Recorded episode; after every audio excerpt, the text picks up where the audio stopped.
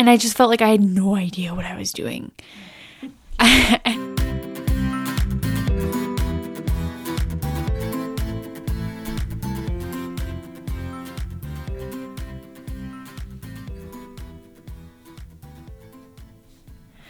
Hello, listeners, and welcome to Mom Speak, the show where the new mom, Cayden, and her seasoned mother in law, Pam, discuss mothering with love, understanding, and support for all moms at any stage and season of motherhood. Today's episode is about life with a newborn, so grab a cup of coffee or snuggle your babe with your headphones and let's get into it. Well, I feel like I just got out of the trenches of life with yes. a newborn, but uh, it's still quite fresh. I, yeah, I remember it well still. All right, so remind us for anybody who it's been a little while mm-hmm. for, or um, or even for people who are right in the middle who maybe want to hear that they're going through the same things. Yeah. What are those first days after bringing the baby home like? Um, it's like pure bliss mixed with like like the worst not to scare anyone but like i had pretty bad postpartum anxiety but like was also just in heaven. Like i can't even put into words like those two combined together. Like i didn't even know that those two feelings could exist in the same space but they for me they totally did. Um I yeah, I mean, I kind of felt like my my whole um all of my time was spent like the focusing on did he just eat? Do I need to feed him again? And I just felt like I had no idea what I was doing. and like like you have imposter syndrome when you start a new job. Like I had imposter syndrome as a new mom. I was just like, what do I do with this little human that I love so much? And I think honestly, like I think that is my midwife explained it really well. Like I think that's where so much of that anxiety comes from is like you are now in charge of this tiny human and you've never loved anything more yes. in your whole life. Yes. So, like, no pressure, but a lot of pressure. Yes. Because you just want to get it all mm-hmm. right, And they are so perfect mm-hmm. when you're 1st mm-hmm. you know, firstborn. It's yeah. just perfection. And you're like, I want to keep it like this. Yes. I want to be perfect. Yes. And it's hard. It is hard. And the the thing that I think was the most annoying was uh, he had his first pediatrician appointment like the day after we got home. And I just remember thinking, well, uh, we got there and we checked him in and they asked for the baby's date of birth. And I was like, I don't know. what day is today? like, I didn't know what day it was. I had not slept in probably like 48 hours. Like, and you want me to, I, that was like, that was really hard and it was just nerve wracking to take him in every time because you're taking him in and you're like I don't, I don't know what i'm doing and like you're just getting information thrown at you and opinions thrown at you and like all of these things and well and just the like leaving the house yes. i remember well and it's been many many years since i had to do that but just the um I don't know how long it's going to take to mm-hmm. get myself and my newborn ready. Mm-hmm. And how am I going to? And what if he has to eat at the last yes. minute? And what, you know, how do I yeah. plan for that if I need to be to a 10 a.m. appointment mm-hmm. or. Yeah. Yeah. It's like the, the leaving the house stress is so real. I mean, it, for me, I think it's gotten easier. Um, but like, I still am like, now it's not so much around feeding, but it's around naps. Yeah. It's like, do I do I let him sleep before we leave or do I hope that he falls asleep in the car, which rarely ever happens for us. But it's yeah. it's and then you get to your fifth kid, mm-hmm. like me, and that kid just lives in the car seat yeah. and naps in the car seat. Yeah. And yeah. Yeah. But yeah. I think I think a huge thing um, with life with a newborn, a lot of a lot of my focus was around him eating, just like trying to learn how to breastfeed, and then um, the stress of did did he eat enough, and then waking him. They told me to wake him up at night to feed Yeah. him. Okay. So that we had that with Trevor too. He was um, five pounds fourteen ounces, so he was on the smaller side. Um, so in general, pediatricians will usually say newborns will eat every two to three hours, um, and that has been backed up by many different doctors. But I specifically saw that also on Stanford Medical.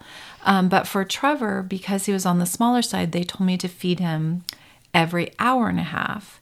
And I remember that he wasn't great at latching to begin with, so that that took a little bit of time.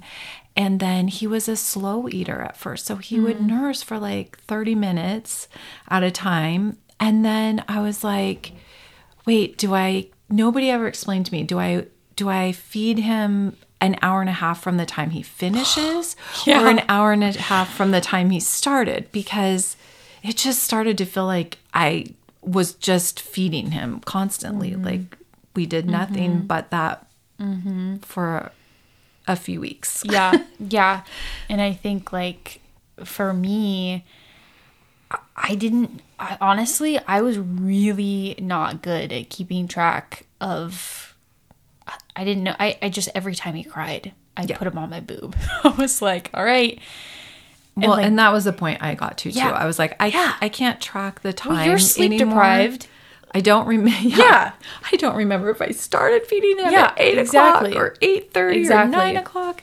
So yeah. Yeah. I just started being like, I'm gonna watch for him Mm-hmm. to show me he's hungry, and then we'll nurse. Yeah, yeah. For me, I think that's what led to um, I call it nighttime scaries, like Sunday scaries for your job. Um, but as a new mom, I totally got nighttime scaries where like 6 p.m. would hit, and I would just get so anxious and be like, okay, like I mean, first of all, having a new baby like sleeping in your room or wherever you have them sleeping is like I mean, I didn't sleep. I just checked on him all night. So that that lent to the anxiety and then also just like is he going to cluster feed all night? Is he going to sleep for 30 minutes at a time or is he going to sleep for an hour at a time? And then am I going to sleep?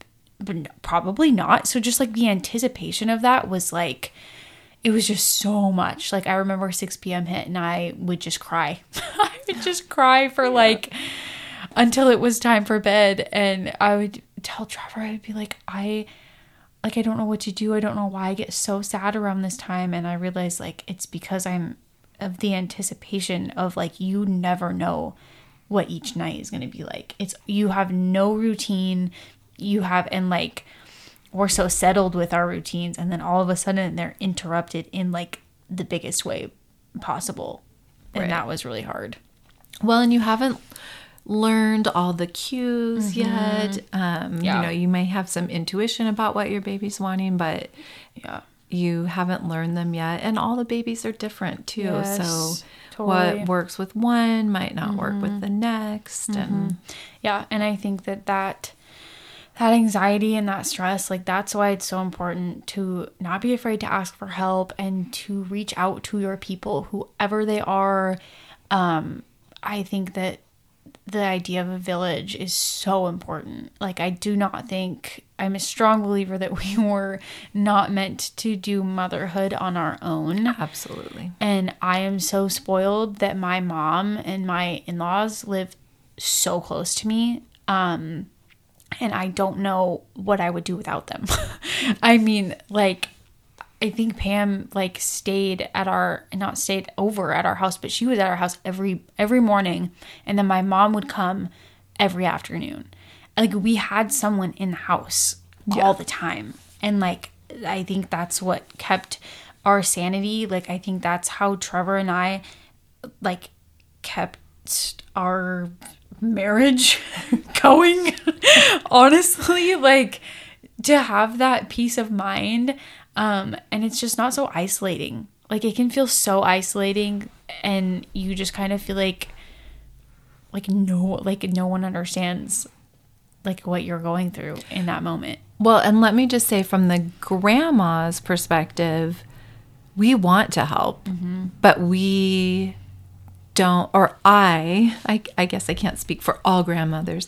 I really wanted to help, but I also wanted to give them the space to figure things out for mm-hmm. themselves too. And mm-hmm. so um, that seemed like a good balance Yeah. of um, coming for a little mm-hmm. respite in the morning and knowing Cayden's mom was coming for a little respite Yeah. in the afternoon Yeah. Um, because I didn't want to overstep, but I also we love to help. Grandmas want to be there as much as we can and be involved. And so all that to say, don't be afraid to ask for help. Moms, dads, siblings, aunts and uncles, close friends, Mm-hmm. like we all really do want to help and a lot of us have been through it and know what those early days are like. Yeah. And so um, we're happy to step in. Plus, you get baby snuggles. Who doesn't like that? Yes. Bliss. Yeah. And if you don't, I have friends that um, have family that live out of state. Their friends live out of state. Like they truly are by themselves. And if like you're that person, um, I would just encourage you to like look into your local church. Like a lot of them have programs um, for like watch. I know there's a church in Beaverton that has one that's like drop off your baby. Like they're open for like two hours each day during the week. And like if you have a job interview or if you have like anything that you need to do um, you can drop off your baby. If you can afford a nanny that you really trust like that can be really helpful. Um, high school programs have things like that. Um, just anything that you can do to keep your peace Well, and if your if your church doesn't have a program, I would call church secretaries are a wealth of information, Mm-hmm.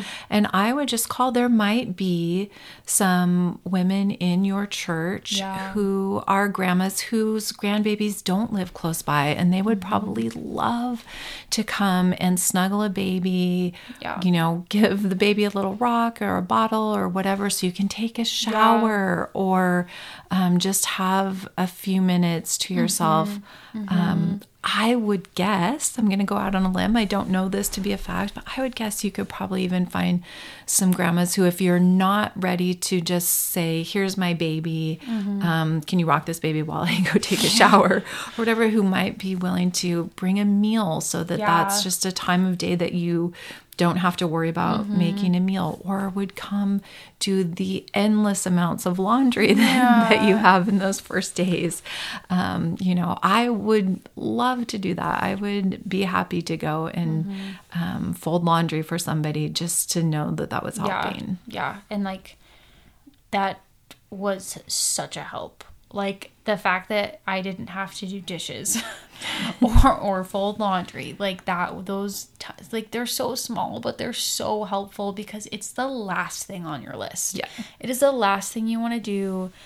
I like I just wanted to I just wanted to stay in bed with my baby like all day. And not to interrupt you, but Oh. um, to your idea about uh, reaching out to high schools Mm-hmm. too.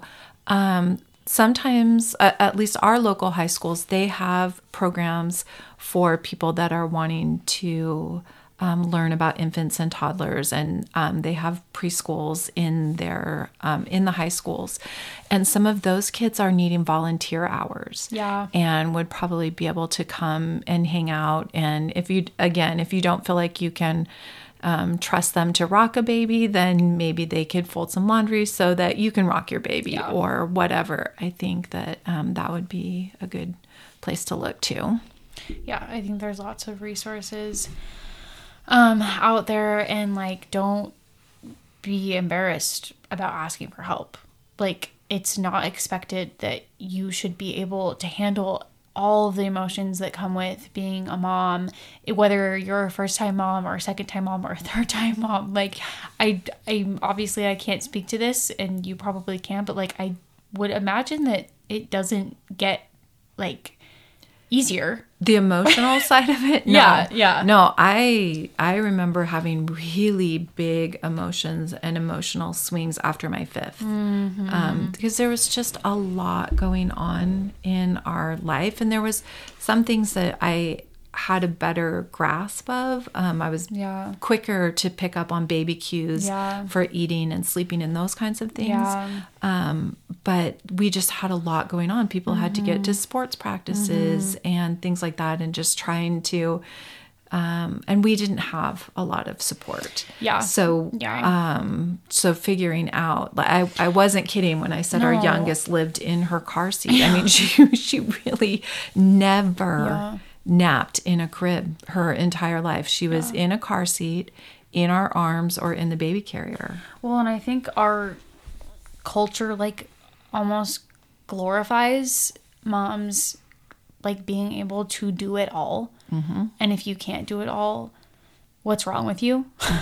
and that's so specific to us because I there every other culture like moms stay in bed for days to weeks like they and they are so well cared for and there are people whether And it's aunts and uncles Literal villages, yes show literal up villages to care like for their are child and them. they have and their rates of postpartum anxiety and depression are so much lower because they have so much support.